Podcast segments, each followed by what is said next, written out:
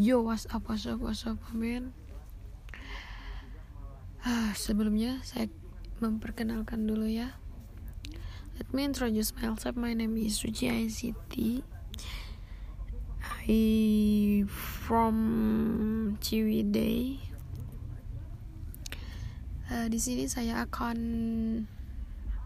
mengasih tips cara uh, memperkerjakan karyawan yang tepat atau hires employees. Nah, di sini trips-tripsnya itu ada lima ya teman-teman. Saya akan sedikit ngobrol sama teman-teman gimana caranya memperkerjakan karyawan yang tepat. Oke, okay, let's go. Saat memperkerjakan seseorang karyawan baru, ada dua kemungkinan yang bisa terjadi. Membuat bisnis semakin sukses atau justru malah akan menghancurkan apa yang sudah dibangun. Ya kan nggak mungkin ya teman-teman kalau misalkan kita salah orang. Tapi kan itu resiko kalau misalkan kita memilih orang yang emang salah. Jadi harus benar-benar uh, bagus gitu menyeleksi karyawannya teman-teman. Oke? Okay? anda harus membuat pertimbangan yang matang saat proses seleksi karyawan sebelum memintanya untuk bekerja. Nah ini buat yang seperti kayak bos atau majikan kita. Kita harus benar-benar menyeleksi karyawan itu benar-benar datang ke perusahaan kita atau gimana Nah, terus di sini uh, di samping itu perilaku dan sikap calon pekerja baru juga harus bisa dipertimbangkan sejak proses seleksi karyawan supaya Anda tidak memiliki eh tidak memilih orang yang salah. Nah, tepat sekali teman-teman. Jadi jangan asal nerima karyawan gitu. Jadi itu gak baik kalau kita asal-asalan terima karyawan. Bila Anda bingung, bila kalian bingung bagaimana cara memilih orang yang tepat saat proses seleksi karyawan, uh, saya akan kasih tripnya ya teman-teman. Cari seseorang yang memiliki komitmen untuk berkembang karirnya. Nah, di sini uh, jangan sampai terkecoh dengan kandidat berlatar belakang pekerjaan yang banyak dan bermacam-macam.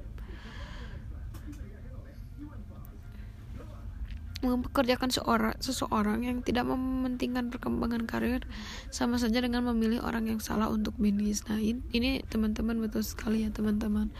Jadi emang kita harus benar-benar milih orang yang benar-benar bisa kerjasama gitu sama kita teman-teman ya. Oke, baik di sini ada yang kedua yaitu cek kemampuan untuk menyesuaikan diri. Terlepas dari keahlian yang dimiliki kandidat dalam suatu pekerjaan tertentu, suatu hal yang tidak kalah penting adalah melihat bagaimana kemampuannya dalam menyesuaikan diri dengan orang lain yang memiliki latar belakang yang berbeda-beda. Um, terus ada lagi menggunakan program interaktif Hal ini mungkin saja terdengar membuang waktu dan tidak efisien. Namun, demi mendapatkan seseorang yang benar-benar tepat untuk kemajuan bisnis, melalui dari program magang, tidak ada salahnya kan ya teman-teman? Anda bahkan bisa menilai kinerja calon karyawan saat ia menjadi seorang intern. Dan yang ketiga, meningkatkan proses seleksi karyawan. Pastikan semua persyaratannya teman-teman. Calon karyawan yang Anda inginkan sudah tercantum dengan jelas. Dengan begitu, lebih mudah bagi Anda untuk memilih dan membuang kandidat saat proses seleksi karyawan, teman-teman. Nah,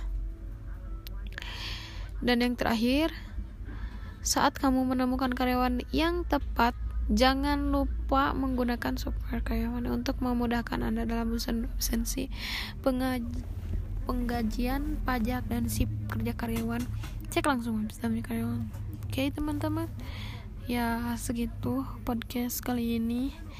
Saya kurang maaf saya kurang bisa bicara gitu ya teman-teman. Maaf ya maaf untuk dosen pembimbing saya. Mohon maaf karena saya nggak bisa bicara. Terima kasih. Wassalamualaikum warahmatullahi wabarakatuh yo what's up what's up what's up man ah, sebelumnya saya memperkenalkan dulu ya. Let me introduce myself. My name is Suci ICT I from Ciwidey. Uh, di sini saya akan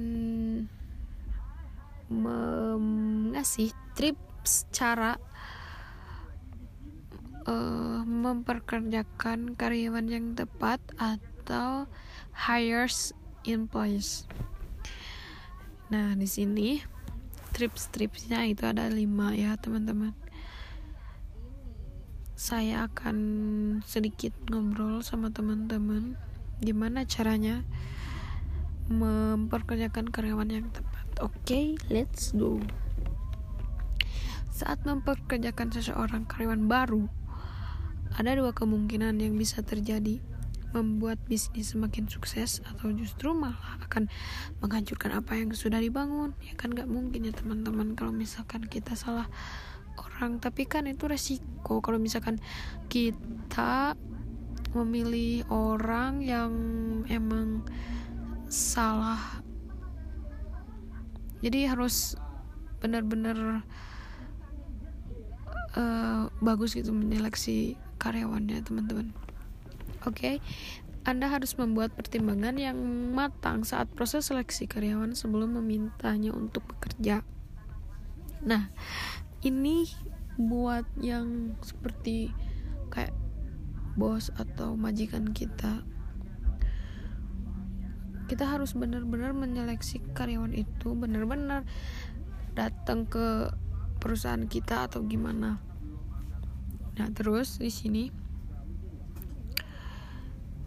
uh, di samping itu perilaku dan sikap calon pekerja baru juga harus bisa dipertimbangkan sejak proses seleksi karyawan supaya Anda tidak memiliki eh tidak memilih orang yang salah. Nah, tepat sekali teman-teman. Jadi jangan asal nerima karyawan gitu. Jadi itu gak baik kalau kita asal-asalan nerima karyawan. Bila Anda bingung, bila kalian bingung bagaimana cara memilih orang yang tepat saat proses seleksi karyawan, uh, saya akan kasih tripnya ya teman-teman cari seseorang yang memiliki komitmen untuk berkembang karirnya. Nah, di sini uh, jangan sampai terkecoh dengan kandidat berlatar belakang pekerjaan yang banyak dan bermacam-macam. Mempekerjakan seorang seseorang yang tidak mementingkan perkembangan karir sama saja dengan memilih orang yang salah untuk bisnis. Nah, ini teman-teman betul sekali ya, teman-teman. Jadi emang kita harus benar-benar milih orang yang benar-benar bisa kerjasama gitu sama kita teman-teman ya. Oke, okay, baik di sini ada yang kedua yaitu cek kemampuan untuk menyesuaikan diri. Terlepas dari keahlian yang dimiliki kandidat dalam suatu pekerjaan tertentu, suatu hal yang tidak kalah penting adalah melihat bagaimana kemampuannya dalam menyesuaikan diri dengan orang lain yang memiliki latar belakang yang berbeda-beda. Um, terus ada lagi menggunakan program internship